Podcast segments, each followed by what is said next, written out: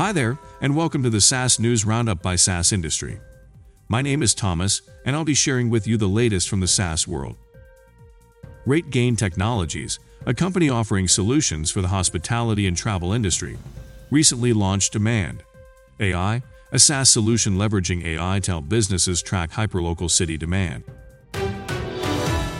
Explorium launches Explorium Starters to help businesses start analytics programs from scratch, enable small and medium-sized businesses looking to enter new markets or territories to identify their audiences, pilot new analytics programs.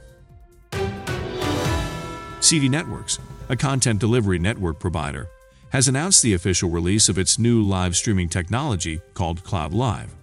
It's made to provide a smooth streaming experience while also making video streaming professional and efficient.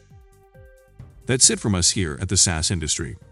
Join us tomorrow at the same place, same time, to get the latest from the SaaS world, all in one place.